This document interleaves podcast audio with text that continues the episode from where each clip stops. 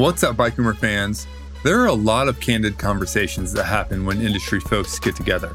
And one of my favorite people to chat with is Randall Jacobs, founder of Thesis Bikes and Logos Components. Before he launched those brands, he worked for others and helped develop some interesting technologies that you may or may not see in future products. Whether you do or don't isn't the point though. It's really about why you haven't seen them already. There's a lot of stuff that happens behind the scenes of product development, and in this episode, we talk about how that works, why bikes aren't as advanced as they could be, and why the patent process really needs an overhaul. This one might rattle a few cages, but I think you're going to really enjoy this inside look at the bike industry. Please welcome Randall Jacobs. Hey, Randall, welcome to the Bikerumor Show. Thanks, Tyler. I've been looking forward to this. Yeah, me too. So, uh, we're going to have, I think, a very interesting conversation. Might upset a few people. I'm sure to entertain a few people. you, you know, you've got such a history in this industry, even though I think probably most people have no idea who you are.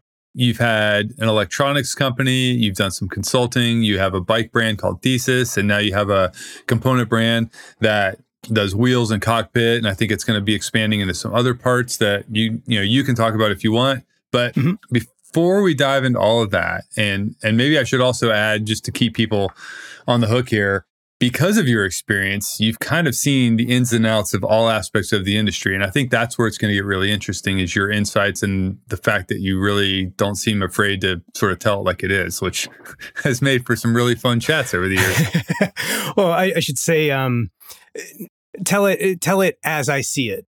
Um, which okay, is only like one that. one particular angle on how it is. Um, yeah. But I, I, won't claim to know the uh, the fundamental truth of anything.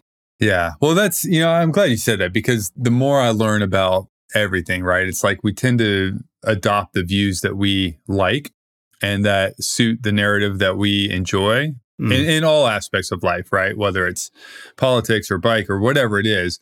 Sometimes it makes it really hard for us to even entertain an opposing viewpoint. But yeah, well, before we do that, tell me a story. Tell me something fun that's happened to you recently or a long time ago. Well, you prompted me earlier and I put a story in my head. So it'll be a long time ago story. Okay. Um, so I, uh, I don't know if I, you know, that I lived in China for a number of years, speak Mandarin, spent, um, you know, that, that was kind of core to my kind of early experiences in the bike industry too. But I was a pack fodder pro mountain biker. And this is in like 2009. In and, China or here in the US? Uh, I here, but because because of my life situation at the time, you know, I was I was in grad school in in the Boston area, uh, studying actually uh, law and diplomacy. so a little bit of nerdery there, uh, with a focus on U.S. China relations, and also was a you know was a a mid pack at best uh, pro mountain biker, but you know, got to live the dream of living out of my Honda Element, traveling around the country, and you know, hitting up the races and sleeping in national parks or the occasional Walmart parking lot. It's better to do that as a mid pack pro than a mid pack sport racer who could never even break into the expert ranks. So, yeah, you you know, I, it's kind of the same. Honestly, I wasn't making money. Like my, you know, I, I think I got paid like a grand or something for a race once, but in the end, like pro in in um, you know, I'm using quotation fingers. Uh, I wasn't making a living at it. I was, you know, I had a job on the side. So I was, so I was a grad school student. I was um, a pack fodder pro in the spring and summer, and I was working for a Chinese trading and manufacturing company in Guangzhou uh, in southern China near Hong Kong. Uh, and so I decided, well, tie all these things together. I'm going to go do my um, preseason training in China. And so I flew to Hainan Island, which is the big island in the South China Sea. And I uh, basically bike packed around the, the mountainous center of the, of the, uh, the island. I uh, had a great experience. A lot of times solo, um, also made some friends along the way in the Chinese cycling scene. Uh, and on one of my rides, I was uh, staying in in uh, Xuemenzhen, which is at the bottom of um, uh, uh, Wuzhishan, so Five Finger Mountain, and there's this village at the at the bottom of Five Finger Mountain in the center of of uh, Hainan Island, and just going on these long adventures uh, solo. And one day I was an hour and a half out from anywhere, and bombing down this mountain and I was going down instead of double track with a cliff on the side. And I wanted to get to the inside line. So I had a little bit of margin of safety. And I didn't see the drainage ditch that was in the grass. So that ate my front wheel. I landed on my forehead and uh, ended up breaking uh, C3 through C5, uh, a process off of C3 th- through C5 in my upper vertebrae. Um, and had a concussion and so on. So lying on the ground, kind of wiggling my fingers and toes, I have this sharp pain in my neck, and I'm like, okay, I can still move, but you know, I, I need to be careful. Uh, after 15 minutes or so, you know, got up on my feet because nobody was coming to the rescue. I hadn't seen anyone in you know in an hour or more, and I'm on this you know double track connecting remote villages and uh, got my pushed my bike back up the mountain and then slowly, very slowly descended back uh, into town and started making arrangements and missed my my flight back to Guangzhou. So I had to take, I had to get first a bus to the main city in Sanya and then a, another bus to the other side of the island, then a ferry to mainland, and then two more buses to get to Guangzhou. And I had a doctor's appointment that I just missed. And so I essentially went to my, my boss's house, took a shower, hopped on a flight, got to the US, went right to the ER. Jeez. that was a three day ordeal. So, so there's, there's my, my, um, my story for you. Yeah, that's, uh, I don't know if that's a fun story, but it's really an interesting story. Had no, um, I was back, um, I was back on the bike in about three weeks. I was told by my doctor that the risk of associated with atrophy was greater than the risk associated with um, the injury because there was no displacement in the vertebra. So, um, so yeah, I had a little bit of discomfort, but uh, otherwise, that was the actually the only time I ever used my trainer by the way, too. I hate riding on a trainer. Yeah, me too. I do it, but I don't like it. Yeah, man. Well, I guess that's about as good an outcome as you could hope for from such a wreck, and you know, damaging the spine is never, never fun. Yeah. Right on. Well, I don't have a specific agenda because uh, these conversations tend to ramble. Ramble. Uh, so, uh, just figure like I know you have some opinions. Where do you want to start? Like, tell me, tell me about the electronics company. Like, what did you do before you launched Thesis Bikes? So I was at Specialized for a hot minute, um, and doing a mix of uh, product and um, market development. Um, and you know that's that's where a lot of the uh, relationships and the upstream uh, came with you know the the owners of factories and things like that. So that was a challenging time, uh, but also a time that that provided a lot of uh, context and opportunity. Uh, after that, I started a company called Open Bike, and the the thinking there was we have a, a, duopoly in the in the bike industry with SRAM and Shimano, and you have uh, a wide number of companies. Um, this is would be everyone from FSA to TRP to you know Praxis and and many others, uh, Sunrace, who make say drivetrain components like shifters, derailleurs, and so on. Um, but they they're they can't make the whole package. Um, and this is due to patents, or it's due to, in the case of electronics, uh, technical competency, especially around the software and the power management and things like that.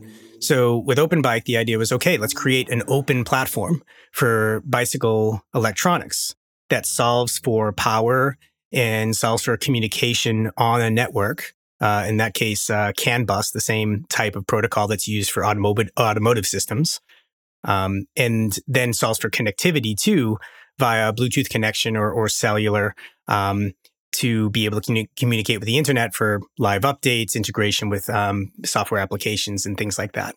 So it was a, a, push to create an open an open platform and, and, an open set of standards around that to foster innovation and competition, and you know, frankly, as a pushback against this duopolistic dynamic. What year was this? Like, what had SRAM started developing the ETAP, and Shimano had Di2 at this point? Shimano had Di2, um, and we actually hacked that, but you know, the it wasn't we, we ended up using Campy components because they all their control systems were centralized. It was easier to hack their motors.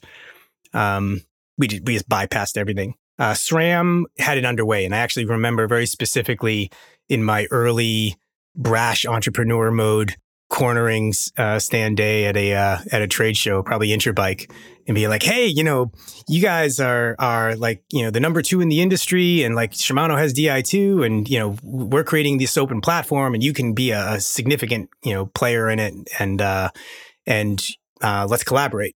Uh, but by that time, they were well underway with um, the protocol around. Um, I think it was called ETAP initially, and now it's AXS um, which you know was designed to be locked down from the beginning.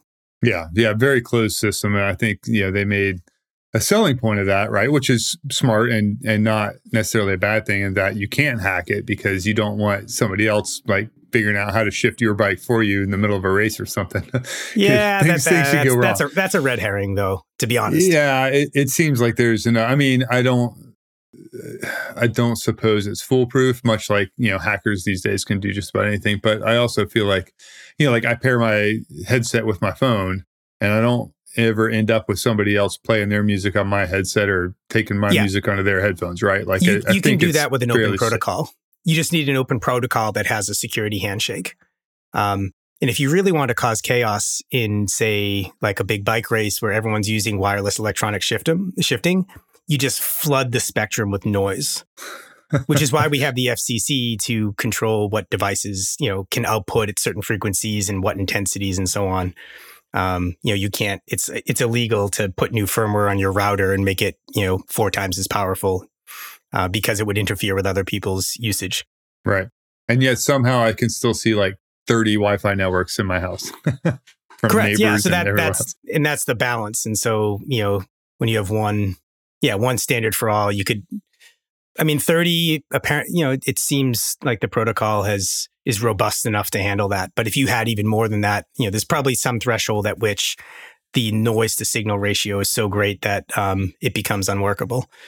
Yeah. Is, um, oh, I forgot what I was going to ask. Completely spacing. I mean, we're going deep nerd here on, on, on very, um, bicycle adjacent sorts of topics. Yeah, I uh, like it though. So then, so SRAM says no. You talked to Stan, you know, basically like no thanks. But he didn't say he didn't say no. He listened. He was very polite. Yeah, um, but um, you, you, know, know and, the, and I reached out to their product is, teams and things like that. Uh, the end result was, yeah, I mean, the end result was, um, and and and I don't blame them. Um, but you know, there, there's if you type in, you know, um, SRAM sues Shimano in um, anti-competition suit or something like that, you'll see that early in the early days of SRAM, um, they were GripShift, and GripShift had a product that interfaced with a Shimano um, flat bar. Uh, it was a flat bar shifter, um, and interfaced with a with a rear derailleur.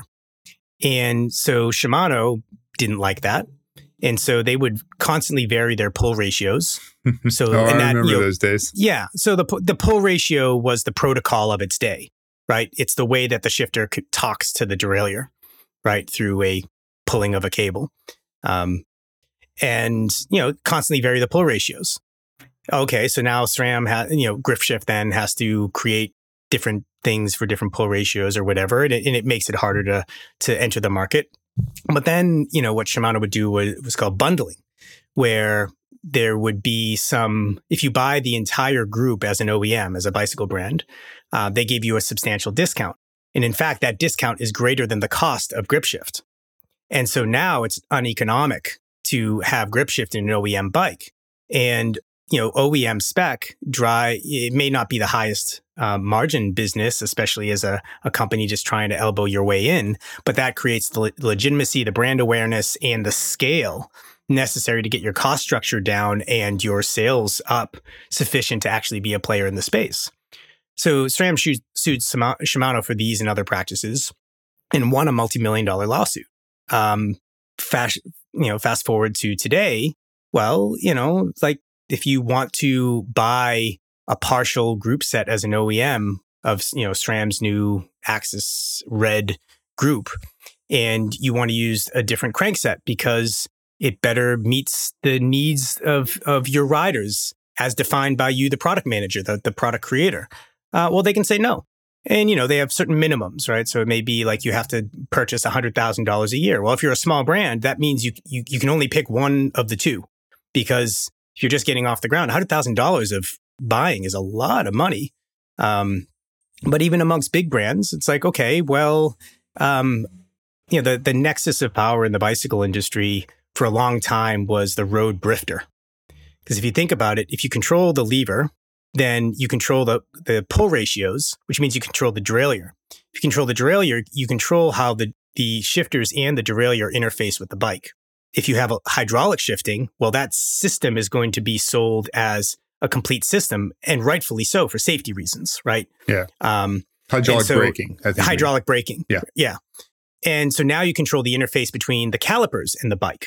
Um, and so already with mecha- those mechanical systems, you know, you, you you can you're controlling a lot of what can happen in terms of bicycle innovation and you're shutting out competition through you know making things non-interoperable but you know once you have those components it's like well if you want to buy my shifter and my derailleur and hydraulic brake system well there's only two choices so i'm going to force you to buy the entire group because um, you know, if you don't like it, great, go go buy something somewhere else. You know, the other way they kind of lock you into that too is with the cassette cog spacing, right? And even mm-hmm. the the chain ring chain you know the space between the chain rings right because the derailleurs yep. may only move at a certain amount and the other brands might move at a little bit different amount and so you're you're either going to have like crappy shifting or perfect shifting depending on whether you try and mix and match right and so Mm-hmm. I think you know the the plus side of this because I don't want to sound like we're just bashing everything. It you know from a business standpoint, it makes excellent sense to bundle and make things optimized as a system. You know the pro for the riders is that you do end up with incredibly good drivetrains as long as you're not trying to mix and match. Y- yes. At the same time, though, what would we have if we didn't have these anti competitive dynamics? Right? We have self driving cars being deployed in cities around the world um, on a trial basis. And yet it took, you know, look at the state of technology in the bike industry. I mean, it's, it's, it's, how long did it take us to have, you know, electronic derailleurs as a mainstream feature? It's not a complicated project. I had a single co founder engineer, uh, Kyle Manna on OpenBike, and he was able within a month to take a Campagnolo rear derailleur and have a uh, an ARM M3 chip tied into it uh, and a CAN bus to to uh, whatever uh, CAN to whatever protocol uh, converter and so and some other circuitry. Create a custom circuit board and created a protocol that controlled that derailleur. And not only did it control it and tell it like where to be, um, we could we could make it the same derailleur work with 9, 10, 11, 12 speed however many speeds. We could control exactly how much that thing moved. And not only that, we we looked at the the voltage spike as you were shifting as an indicator of um, you know like if, if you got a really big voltage spike, then we knew that we were trying to force it too much. So we would back off and then try again. Um, we had auto calibration on it as well. And this was like a few months of work from one guy. I, I'm not technical. So why is it that it took so long for us to get the level of technology we have in the bike industry and why is it so expensive like i just bought a um a, cargo e-bike that has a bafang motor and a, it's really really outstanding life changing it's like 1300 bucks because it's tying into the the motorcycle and moped supply chains as opposed to the bicycle supply chains hmm. so you know I, I think like SRAM's transmission which is kind of like drivetrain only more proprietary and closed um, is great, right? It's every like I would do it that way. Um, except now everything is locked down. And in fact, it's a way of locking down the frame too. It's a Trojan horse for making frames incompatible with other drivetrains. Now, yeah, I am like, curious to see what how uh, Shimano and TRP do their eventual you know full direct mount type design because and I've even asked SRAM about this and you know they didn't get a real good answer which I totally understand but I have a hard time believing that, you know, the frame manufacturers who, you know, when SRAM introduced UDH, they were having conversations with the frame manufacturers about transmission, right? Say, look, this is why we're really doing this. UDH is great, but transmission is where we're headed. This direct mount concentric rear derailleur thing is where we're headed. We need you to make your frames to work with that in four years, five years, whatever it was. I can't imagine a big brands like Specialized and Trek saying, sure, if there was no way that Shimano and you know eventually say TRP or Microshift, whoever would also be able to use that frame design. So there's there has to be something because the bike brands aren't going to put all of their eggs in SRAM's basket. Well, what you're what you're describing is you're essentially saying um, there should be like hopefully there's sufficient power elsewhere in the bike industry that could push back against that. Um, well, I mean, in the case of Shimano's early dominance, it took SRAM using the courts. Um, and you know, I I would like to see standards open up um, without that sort of approach. Uh, I think it's possible, but it absolutely makes sense why a profit maximizing company would want to tend towards monopoly. And there are there are certain benefits associated with monopolies. You know, uh, not a huge Peter Thiel fan in terms of his policy, but he is right about, um, you know, you look at, um, uh, was it uh, the Bell companies and Bell Labs, and the, you know, there was a, they had a monopoly and they had the resources to fund some really breakthrough research that, you know, resulted in technology that is, um, you know, underpins so much of modern society. Question is, like, you know, could those things have also been achieved without um, having having a single player with an entrenched monopoly that yeah. is, um, you know that and, and that's i think that's a question that you know we who work in the bike industry um, might want to ask as as we think about like what sort of industry do we want to have to support the riders in this activity that we all love and think uh, is important from a fitness standpoint, a community standpoint, from a mobility standpoint, um, and so on. Yeah, I, I think the question I would ask is like, what's the if there's going to be a monopoly or something like that? What is the the benefit to the riders or the end consumer, and how does it does that outweigh the negatives? You know, I think about the monopoly we have here locally, anywhere where I'm at, with the electric company, right? Like we have Duke Power. That's it. You you can't choose another power company if you want power at your home you get to choose Duke Power. And I think it's hilarious that they advertise to try and make themselves look good because we don't have an option. They send out surveys like, you know, we want your feedback. It's like you don't care because you do shit about it anyway. You know, and and I look at it and the, the way they run their power lines here anyway. I've talked to the Parks and Rec company, and like, if we want to, if the city wants to redo this one particular greenway that runs along under the power lines, it has to be built to highway standards so that Duke Power can run their trucks on it. And we're like, this is a bicycle path and it has now be built.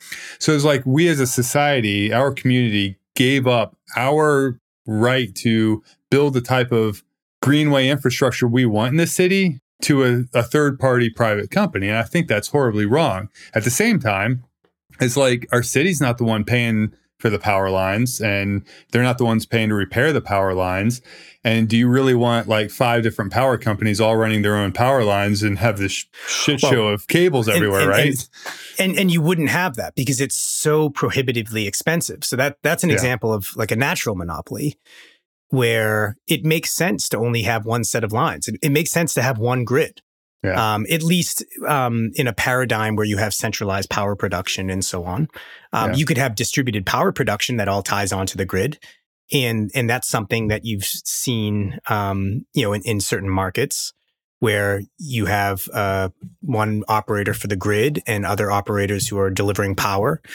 And you can even choose that you want your power to come from, a, you know, a solar farm and you pay some maybe at the time solar energy was more expensive to deliver so it's you pay a premium. Um, and you know the electrons are the electrons. So you can't like choose the those electrons came from this solar farm. Yeah but, hopefully you, know, you, you can't like, tell the difference right? Yeah but yeah but but at the same time it's like okay the the authority that's doing the purchasing on your behalf will make sure that X number of watt hours are purchased from this facility so that they can then go and invest in growing their facility and thriving and things like that. And so, like, so, it's not all bad. Like, monopoly is not all bad. It's it's more like um, when does it be? When does the the the costs outweigh the benefits? That's yeah. Maybe that's maybe we need like considered. like our bicycle industry grid operator needs to be the ones that set these standards for you know derailleur interface right and then that way anything can come along but I, I, feel like if that were the case too though and i'm just trying to argue it from the business side um, is that i can't imagine in that instance SRAM or Shimano pouring as much research and Oh, yeah. development into it if they're like, well, if I'm going to do this and then someone can just copy it, like, why would I bother? Right. Well, why would you support it if you don't have to, right? You already have one of the two dominant positions. This is going to open up the market to competitors. Um, so why would you do that? Yeah, I don't know. This, I mean, there's if, if I could have no- cornered the market on like bicycle blogs when I started Bikerumor and said nobody else can do a blog format, I'd be like, hell yeah, I would have done it, right? Instead, everybody ended up copying us over the next like five years. Yeah, well, I, I mean, everyone's copying everyone else in some Uh, regard. Yeah. Anyway, well, so let's let's go back. So you you you touched SRAM. They're like, yeah, we're working on ETAP. Shimano already had Di2. Campy had EPS. What did you do with Open Bike? Like, where did you take that open source protocol that you had created from there? So I spent a lot of time talking to uh, uh, uh, Taiwan factory owners and engineering teams. I won't name names just just in case, but you know, any drivetrain that you have seen either patents for or some prototype of or heard rumors of, I was almost certainly talking to their leadership and engineering teams. Was trying to raise money um, specifically from uh, the Taiwan manufacturing base because that's where the resources were and that's where the opportunity was. So, um, you know, you th- you think of well, I'll give you an example of a company without you know. Well, I mean, I'm, I'm friendly with the folks at TRP. I know, I know the leader. I know the own the three owners. I know their uh, U.S. Um, head, Lance Larrabee. You know, good relationship, and they're the owners of that factory. They want to be the next Shimano. They want to be the next SRAM, right? But at the time, um, and, and, and with all that entails, like they would love to have that monopoly. Um, at the time, though, they were shut out, and so you know, I, I went and I said, like, here's what we're doing. Um, here's how it'll work. Here's a prototype. Um, we've raised this much money.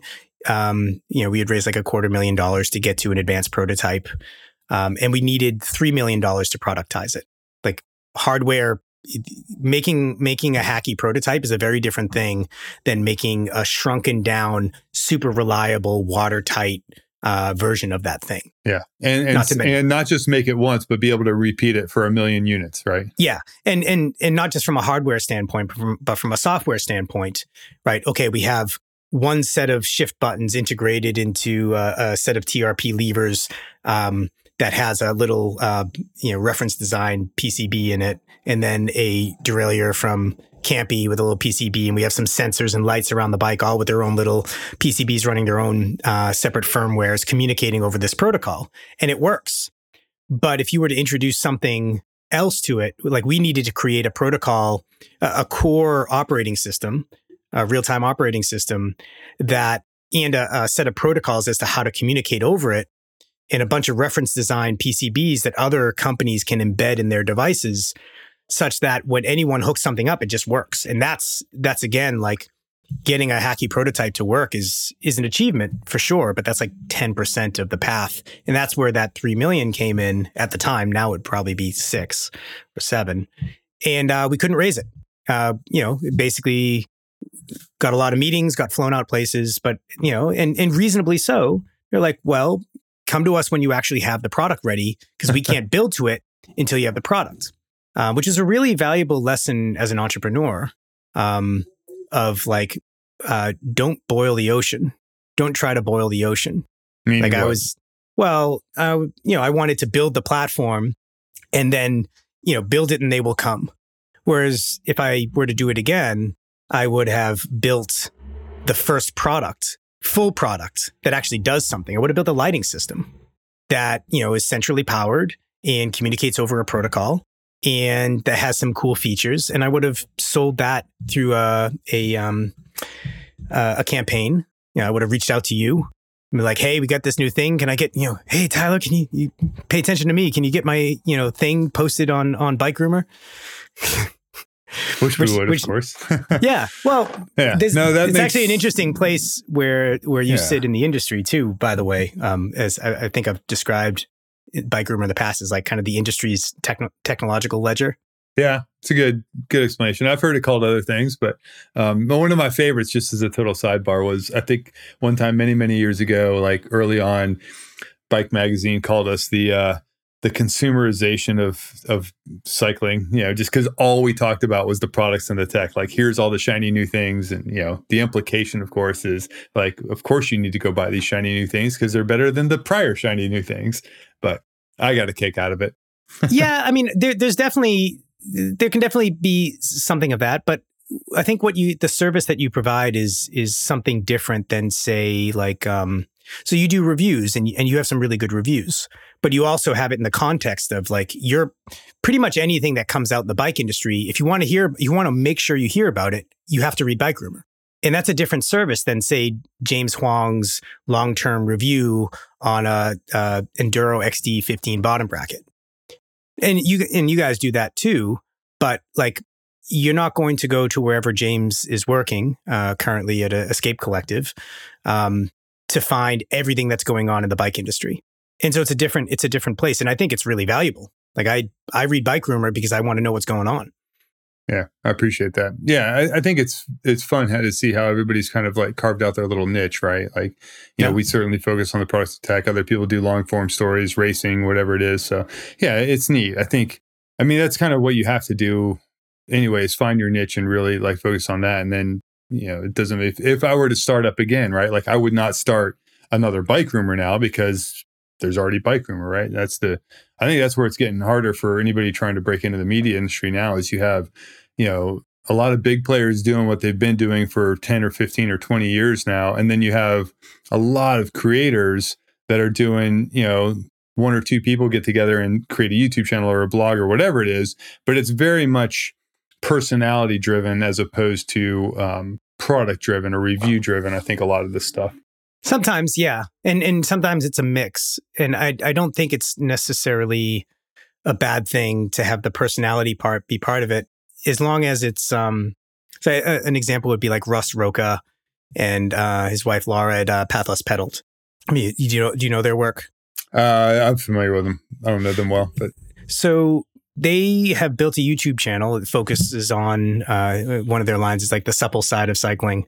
Um, and you know they they have people who are just um, you know party pace is another thing that they is part of their uh, you know language around it. And they're a site that does reviews and and uh, adventure uh, content and so on that is focused on people who just like to ride bikes. Maybe that aren't like skinny, shave legged people in Lycra, you know, going out and hammering and wanting the fastest, lightest thing all the time, but people who just want something that works and who are out to have a great experience.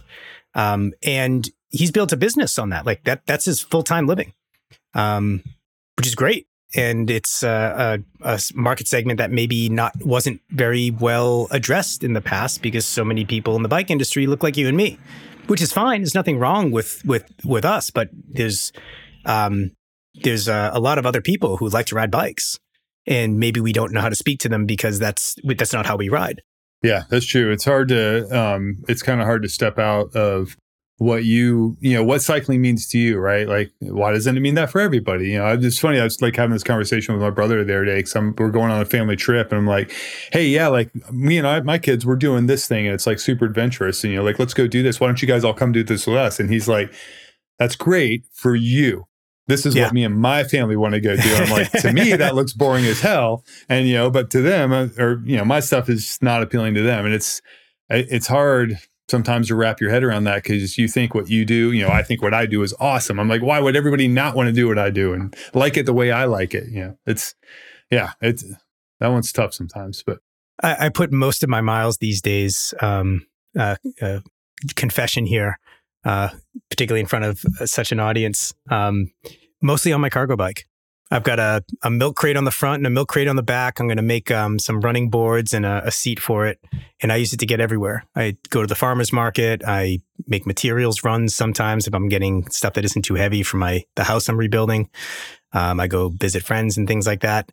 And it's wonderful. Uh, you know, I'll go rip down to uh, Kingston Point Beach and bring a, a chair and my phone. So I have a, a tether connection and, and work on the beach. And th- that bike has fundamentally changed my relationship to where I live. And that was something that was not part of my relationship to bike before. I was a I was a hammerhead. I was uh, I wanted to rip your legs off and, you know, make you suffer and question why you had ever ridden a bike as I pull away from you on the hill. Nice. uh, yeah. Um, maybe I'm not coming to ride with you in a few months. well, no, but, uh, I, my, I, I, don't, I don't ride like that anymore. It was a, a yeah. time and place where that was, uh, that was wrap, my identity was wrapped up in being a fast rider. Yeah, I hear you. Um, it's funny. I enjoy the cargo bike too, and I will say, like, uh, the the challenge that I posed to myself, and I've done it a few times now, is to make a full family size Costco run on ours, and it's you know, you get the huge like size saddlebags and uh, the big basket on the front, and it can be done. So it's yeah, yeah. If yeah, you distribute the mass fun. right, you know, some of them have like a, a horsepower and a half.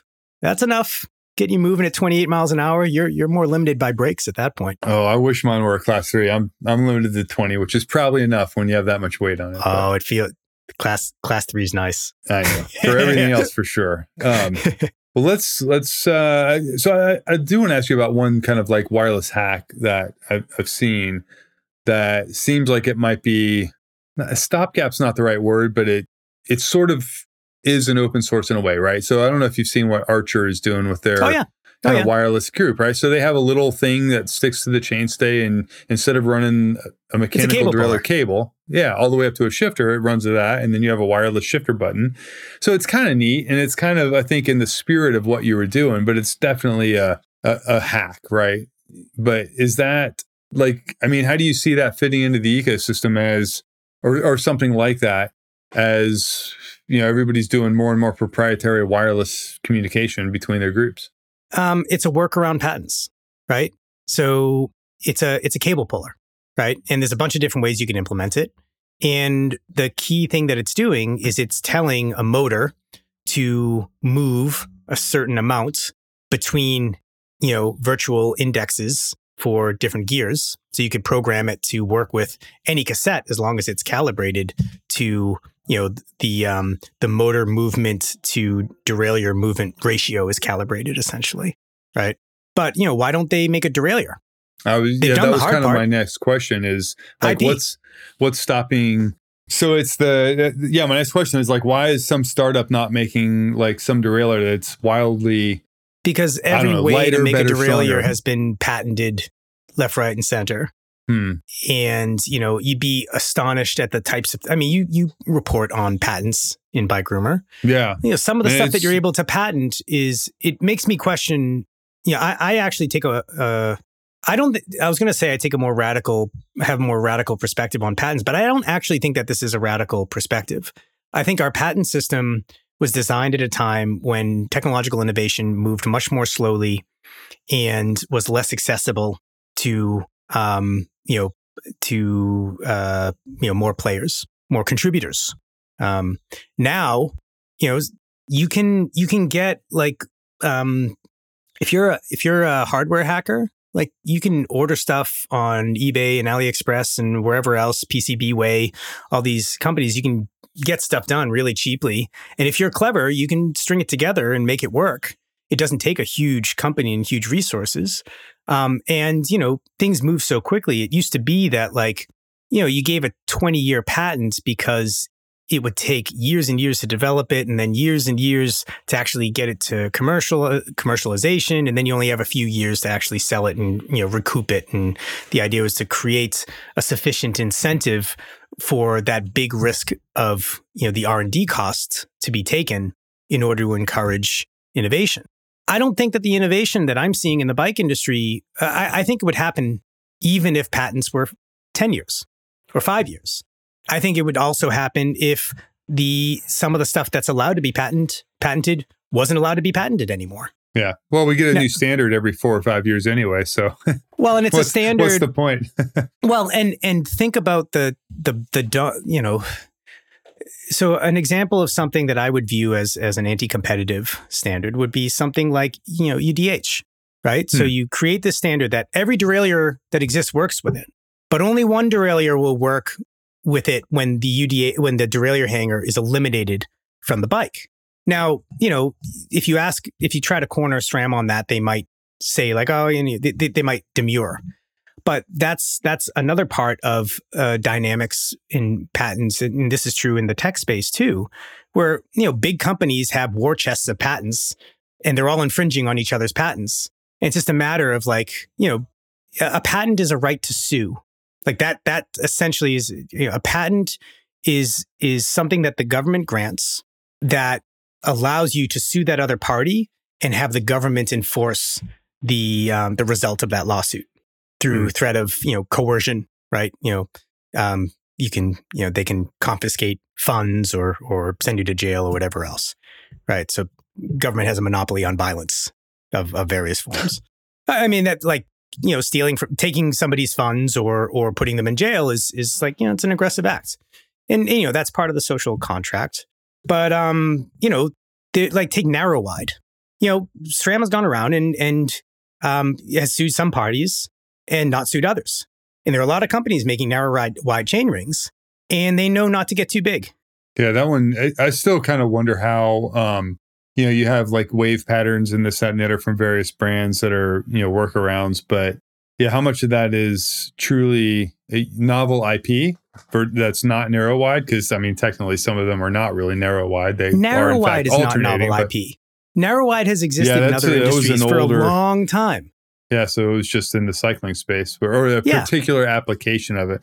Yeah, I, I do find that some patents are um, kind of this isn't like exactly pertinent to that, but it's amazing to me as we read through some of the patents for the stories we've done how broad some of them are. You know, it's like, well, you we know you're going to use it this way, but you've gone ahead and mentioned like seven or ten other ways you can use it just to make sure nobody, nobody else, else can do close. it. Yeah. Well, and and that is to me is one of the symptoms of a patent system um, that goes too far.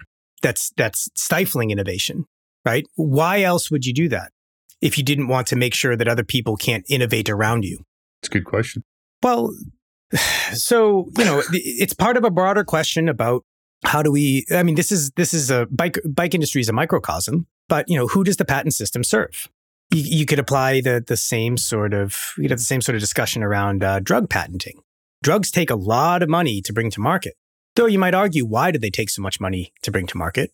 Right? There's there's policies in place that make things very expensive to bring to market. Some of them um, to protect uh, you know test subjects, and some of them for to protect uh, large corporate interests who you know th- there's a like if if it's really expensive to innovate, that limits the pool of innovators. Right. So, so you know, it, it's it's it's not to say like good or bad, but I, I do I do think that if if we as an industry and we as riders want to encourage, if if the goal is to encourage innovation, the current um, industry dynamics and the current patent system uh, more broadly uh, is not achieving that for us. If it were up to you, what change would you make tomorrow? Um, I would reevaluate the criteria around design patents specifically and make it a lot harder um, to to get patents. I actually, have to demonstrate genuine innovation. Um, this, like, you know, there used to be a ton of there, there's been a ton of patents about like, you know, do X but on the internet.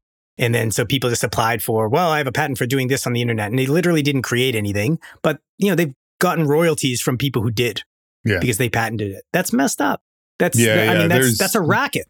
There is that's a lot that needs to be done around patent trolls for sure, right? Like well, but, patent trolls are just playing the game as it's laid out through our patent law. Yeah, I agree. Which is the tough part to reconcile with that is like, look, you're just playing by the rules of the game. It's just that the game sucks, you know, like why can't we change the rules and well, because those who win at the game then lobby for the rules yeah, to they, they continue as they the go. And that and that that's what I you know that that's the dynamic that that I see. And again, it's not to say like corporations are bad and you know down with capitalism or whatever. Like uh, you know everything has its upsides and downsides. Um, but you know maybe we want to recalibrate. Yeah, no, I I agree. There there should be some recalibration for sure. Um, well, speaking of capitalism, you also have a bike brand. yeah, tell tell me about Thesis. Mm. So Thesis um, started doing the research for thesis, had this idea. Um, you had a thesis? I had a thesis. I mean, very literal with the naming schema, as as you uh, may come to discover. So I, I was at Specialized when we did the Diverge, and The original you know, one? the original one. Yeah. Um, and you know, I saw like, well, that's not the way I would do that bike. Uh, so you know, I built I built the bike I wanted and built it for myself and my friends, and that was the Thesis OB one. Uh, and launched that. So the backstory there, uh, I had this idea, sketched it out, you know, this sort of spec and things like that. Reached out to a bunch of factories, got some quotes, did a three week whirlwind trip through uh, China and Taiwan, meeting two to three factories a day. You know, came back with a suitcase full of parts, built a prototype, got a decal cutter, cut out some decals, put a thesis badge on the, the head and the down tube. And then I put up a landing page, uh, me and, and my, my partner at the time, who's no longer involved, uh, made, made, made some other choices with life that weren't, weren't really compatible. Um, that's its own story. But, uh, and started uh, doing test rides out of my fourth floor walk up in San Francisco Down the stairs. up up the stairs, Oh, you know, to the fourth floor, and people came. You know, I, I had all types of people. Um, San Francisco is a place. Well, I should say all types of people who have the means to buy a three thousand dollar bike. So that's that's that's not all types of people. That's a very small subset of people. Um, San Francisco is a place that, whatever your feelings about it, uh, it is a place that uh, loves loves entrepreneurship. And so, like, I had one of the founding team at Google take Caltrain up to um, up you know up to the city and then ride his his uh, bike over to my place, carry it up the stairs, and then hang with me for an hour where we talked half about bikes and half about you know AI takeover scenarios because he was an AI um, ex- he he literally wrote the book on on AI uh, that uh, all students uh, in that field uh, on machine learning that all students in that field right? But yeah people like that coming up and test riding this bike and I was like well would you buy one? I'm like yeah I'd buy one. It's like will you? And um, you know, enough people said yes. So I placed a bunch of orders and had them all. Um, the cancellation date for all of them be, I think it was like September 30th or something like that of 2018. And I told everyone all this money is going to go into escrow. And, you know, if, if, if we're not able to deliver, I'm going to return your money. And $250,000 of pre-sales later, um, just before that date, you know, we, we had a company. Nice. Yeah. Did you run that through Kickstarter or was it just No, friends and kind we of did word it of mouth? ourselves. We did it ourselves. Uh, we got a little bit of help from, you know, we had, we, we definitely had some Bikerumor readers reach out. And um, I think that the tipping point was I did an episode, I was uh, an early guest on the Gravel Ride podcast with Craig. Dalton. Uh, and, you know, the response to that, and I'm, I'm very grateful and, and, uh, for, to have had that opportunity, you know, the response was generally like, oh yeah, I'd buy a bike from that guy. Um, I had one one of our riders. I think he was like the fourth person to to actually put money down. He said, "I didn't even know if you're going to deliver. I just wanted to make it happen." And that like so so our ridership has been kind of self selected for that, uh, which has been absolutely wonderful. It's sustained us through the difficult times. Nice. And where is the brand now? Uh, so we are developing. So we still have our OB one. Um, we are developing a new platform that will be steel and steel with a carbon fork. And we get some interest. We, we get some a, a unique point of view on it. Um, happy to share. Uh, the long and the short is adjustable geometry done in a way that's very um, robust and materials efficient. So it's lightweight and allows the geometry to switch between a true road bike geometry and a true adventure bike geometry. And so, really going further down this one bike for nearly everything sort of path. And then in steel, because, well, one, it's, you know, full transparency, like doing a carbon frame is very expensive. You know, it's $80,000 of tooling, and that's before any actual development work on CAD and testing and all that other stuff. 80 to 100. And that's my cost, and I get subsidized by the vendors. You know, if you're if you don't have relationships, it might be much higher. Uh, but steel, I can work with a local custom builder, do a few prototypes, you know, spend, you know, 10, 15 grand or whatever. And then production is much lower. You don't have any tools and things like that. And then steel is a product that I mean, you can have there are steel bikes from the 70s that are still on the road. They're actually quite desirable. Hipsters love them. So what's what makes this ge- like? How do you do the geometry adjustment? Is it like the different dropouts? You know, adjustable headset angle. So in the front, we're thinking a dropout that goes perpendicular to the caliper. Uh, I had actually had this idea some years ago. Um, there's a couple companies that have done it. I think Eight Bar has a fork that works that way. I've seen a couple, yeah. Yeah, and and what's nice about that is you can just have two different rotor sizes on your off-road and road wheels. And if you think about it, in your off-road mode, you want to be a little bit more upright. So you have the the chip in the the more outboard position, and that's also the wheel that you would have uh, you would want stronger braking for because it's a it's a bigger radius, right? So it's a bigger lever Hmm. arm on that that you're you know having to work against. Um, and off road, you generally you know well there's peak peak braking forces on the road have the potential to be higher, but but in general you want you want more power on on the mountain. And then, you know, smaller rotor for road mode that also drops the front end down. Now we're exploring uh, ways to be able to get not just 10 millimeters, but maybe 20 millimeters um, in the front. And then in the rear, uh, you want to be able not just to extend the dropout, but also change the bottom bracket height. So, and change that bottom bracket height such that when you when you extend the rear and you flip the chip in the front, the bottom bracket is right where you want it. And that's actually harder to do. You couldn't do it with the flip chip I described because it would actually drop the rear axle and in turn slacken the front end when really when you're trying to go into road, mi- road mode, you're trying to steepen the front end. So you have to go about it a different way. And we have a couple of different things, some of which might be patentable, um, that uh, that we're exploring. Yeah, with the fork one though, like you, you mentioned that you know there are some brands doing something like that. Uh, is that like do you have to license that design from others, or or how are you working It's around it's, that? a, it's it's just a flip chip. There's no IP around it. I'm kind of surprised nobody has uh, patent on flip chips. Yeah, I mean, if if if they do, they haven't been enforcing it, and if you don't enforce your patent, you lose it. Like I said, a, a patent is a right to sue. If you don't Yeah. sue, it's like trademark. If you don't protect your trademark, you lose it. Even if you keep paying for it, you can't come back. You know, ten years later, and you know the other party can say, "Well, I can prove that they knew that we were around and they didn't." You know, object to it, and you lose it. So, actually, not even just a right to sue, an obligation to sue. Yeah, it's true. Yeah, that's what I, you know. Talking to a lot of bike people over the years is that the expensive part of a patent isn't filing it; it's enforcing it, and it's not cheap to file one if you go through. You know, I guess depending on how technical it is, but I mean, I've heard 10k minimum, and that's for a fairly simple one. Oh, and that and and now you know. So who does the patent uh, system serve? People who innovate or people who can afford patents? Yeah. Right now, it's obviously it's both, but there's a certain minimum threshold. It's it's a much bigger thing for me before I had a company to spend. You know, ten grand is is small, and and that's you can file your own patents for a few hundred bucks. But if you don't know what you're doing, you know that's that can Yeah, be the hard. language in them is.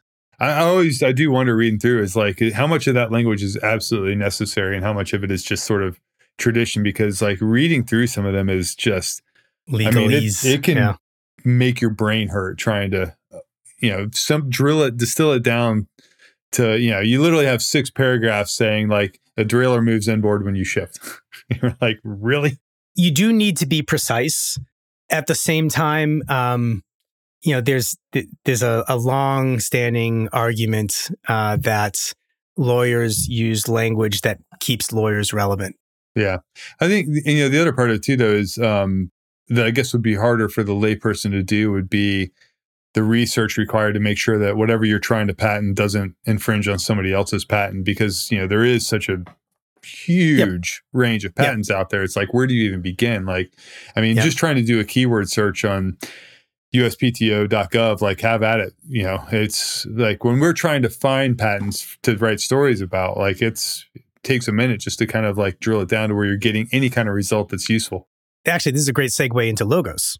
Logos we started in 2022, which is your wheel and component brand wheel and component brand, Yep. and um, we only started that. We, there's two reasons that we started that. A few reasons we started that company, but two that push it over the edge. I've long been um, a proponent of of the dual spring star ratchet design created by Hügi in the 90s and popularized by DT Swiss. It is, you know, you know James Huang cited as the world's most reliable hubs, uh, DT's version of it, and you know, as as a as a physics and engineering nerd, um, I look at the design. It's like this is very robust. It's simple. Um, its failure modes are are predictable. It's very serviceable, and yeah, it has a, it has everything that I want in a hub. And is it the perfect design for every application? No. If you want instant engagement, um, you'd have to make the teeth too small, and then you'd lose the robustness. And that's why you have designs like the you know the Onyx uh, Sprag clutch design, which is pretty instant, um, or you know I think uh, Chris King is seventy two teeth, and it's also like a ring drive mechanism, but a little bit different, or or like um pawl it's based like a conical systems. kind of ring. Yeah. yeah, or like pawl based systems um, that you know can get like half a degree of engagement. Um, but, all of I those mean, have that- their think, you know, tiny, tiny teeth though, right? Like I've seen like the, I think the smallest, the Star Ratchet one is um, a 52 tooth, which 54.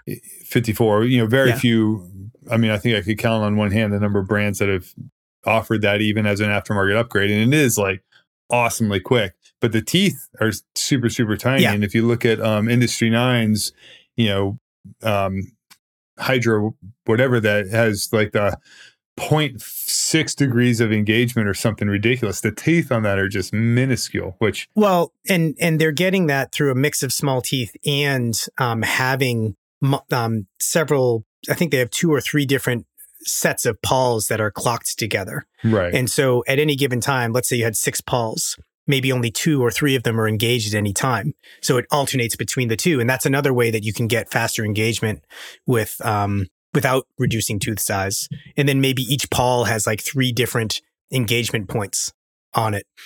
Um, so there's a few different ways to get around it. But you know, all the designs have their their upsides and downsides. Like King's King's design, I think it's 72 it takes Chris King and that level of precision and uh, manufacturing to make that work reliably. It is, you know, if I would not want to buy a sec, uh, a knockoff Chris King hub because the I know what it takes in terms of materials and precision to make. Yeah. Uh, same is true of a 54 tooth ratchet. Same is true of a, a, a high engagement pawl design. Yeah. And I Um, would say so- just, you know, because I don't want to sound like I was knocking Industry Nines, like I've seen how they do it with the wire EDM cutting, and it is Oh yeah, incredible how they do E- it. EDM's awesome. Did, did you have you seen? takes um, forever, but it's really cool. So you're you're rolling through soon to go to uh, number 22. yes. and they have that EDM on their bikes. It completely disappears. So I forget what does EDM stand for. Essentially, it's it's a wire, Yeah, I can't remember. electro, electronic dance music. That's it. Um, perfect. um, wait for the drop. The uh, they it's you have a tiny little wire that is cutting through the material, and such that when you bring the two pieces back together after cutting them, there is no it's essentially no visible gap. It's stunning. Um, if if Yeah. any With massively high current going through that wire. massively high current, just yeah. So the know, E is obliter- electric or electronic. I think I, it's know that. probably plasmatizing the metal. yeah. So going back to how Logos got started was Oh, so you were so, a fan of the DT Swi- or the Ratchet Star yeah, Ratchet. and and the patent went off. Uh, the patent expired. yeah, and that's when patent, like everybody, everybody started using it. Using- the patent went. It was kind of like it or like some version of it. Yeah. right? When F- when the FSR patent expired, all of a sudden there was a lot of mountain bikes with FSR. Yeah and, you know, reasonably so. It's a great design. We didn't change anything. Now, we'll make some changes in the future. So we have some ideas as to how to improve it, but we'll do it in a backwards compatible way. But the fundamental principle of having two ratchet rings that are floating in relationship to each other, such that, you know, as, as DT um, calls out in one of their patents, the dual spring mechanism is preferred because it, it's the preferred embodiment because if one of them is misaligned, the other one has a high likelihood of knocking it back into alignment, which is one of the reasons why the single spring mechanisms have some issues. So the long and the short is like, so we use DT hubs in, for our thesis wheels. Um, and when that went off patent, we had an opportunity with our long-term rim partner um, to work on the acquisition of a hub maker um, and have a vertically integrated wheel building operation built around the hub design that we have long felt is the the best. Now, is it the best in every way? No. It's not the lightest, it's not the highest engagement, but if you but if you look at the balance of factors, we think for the for the most the biggest number of riders it's the best design. And so those those two bits of opportunity and having a unique point of view as to like what makes a good wheel set and wheel program uh, is why we started Logos. And it's been going well so far. Very cool. And then now you have other parts, right? Or other parts are coming. Other parts are coming. So all the like I mentioned the the fork. Um, however that manifests, it will be a, a Logos product, and we have some other ideas as to how to make that you know even more of a one bike sort of product. So not just a, a flip chip that's you know ten or twenty millimeters, uh, but also you know all the routing that you would want for dynamos and the like, and then um, a a pannier mounting system that doesn't use bolts. It's quick release and it leaves no hardware behind and doesn't require the fork to be any heavier than it otherwise would be. Huh. Nice. Um, and that same system would work in the back as well. Very cool. So think, thinking about like how do we make a product that is is accessible, is a and is a product that an enthusiast would like, um, but that's uh, also allows a person to have a single bike that can grow and change with them as a rider as they as they change. You know, you want to do road riding, put it in road mode. You want to go on an adventure ride, you know, you have ways of attaching all the gear you could want. Yeah. And when is that supposed to come out? Uh, we're looking at next year. It'll come out when when we feel that it's ready. So we're in the right. development process right now, but awesome. sometime next year. Very cool. Well, Randall, that was that was a lot we need to, you know, maybe we'll do a part two sometime. But um, yeah, it's kind of a lot to chew on for now. Awesome. Appreciate well, your uh, your insights and your your opinions. is always fun. It's uh, I do want to say like um, yeah, I alluded to this earlier, but early in in my entrepreneurial journey in this industry, you know, getting you know getting something in Bikerumor was was a big deal. And, you know, and I've said this to folks like Caley Fretz and James Huang and, you know, Ben Delaney and others who, um, if not friends, I at least consider them friendly acquaintances at this point, you know, whose work I respected. And I kind of resonate with the journey that you had building Bikerumor and all the challenges with that. And it's, it's, uh, I expect no special treatment. And, and in fact, uh, quite to the contrary, uh, need to be held accountable. Uh, but it is, it is, uh, it was delightful to be able to have this sort of conversation. May yeah. may many more can uh, follow. Yeah, well, thank you. Appreciate the kind words too. Yeah.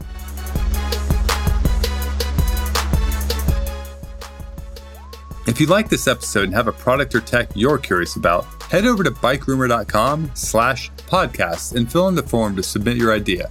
You'll also find links and photos for this episode there, plus a link to this and every other episode we've ever recorded. If you really like this and want more, hit subscribe on your favorite podcast player and leave us a rating and review. That's the grease that keeps our wheels spinning over here in podcast land, and it helps us keep getting amazing guests for you. You can find us on social. We're at Bikerumor on all the things. And if you like random entrepreneurship, NFT, Web3, cycling stuff, you'll find me at Tyler Benedict on all the social channels. Thanks for listening. Until next time, keep the rubber side down.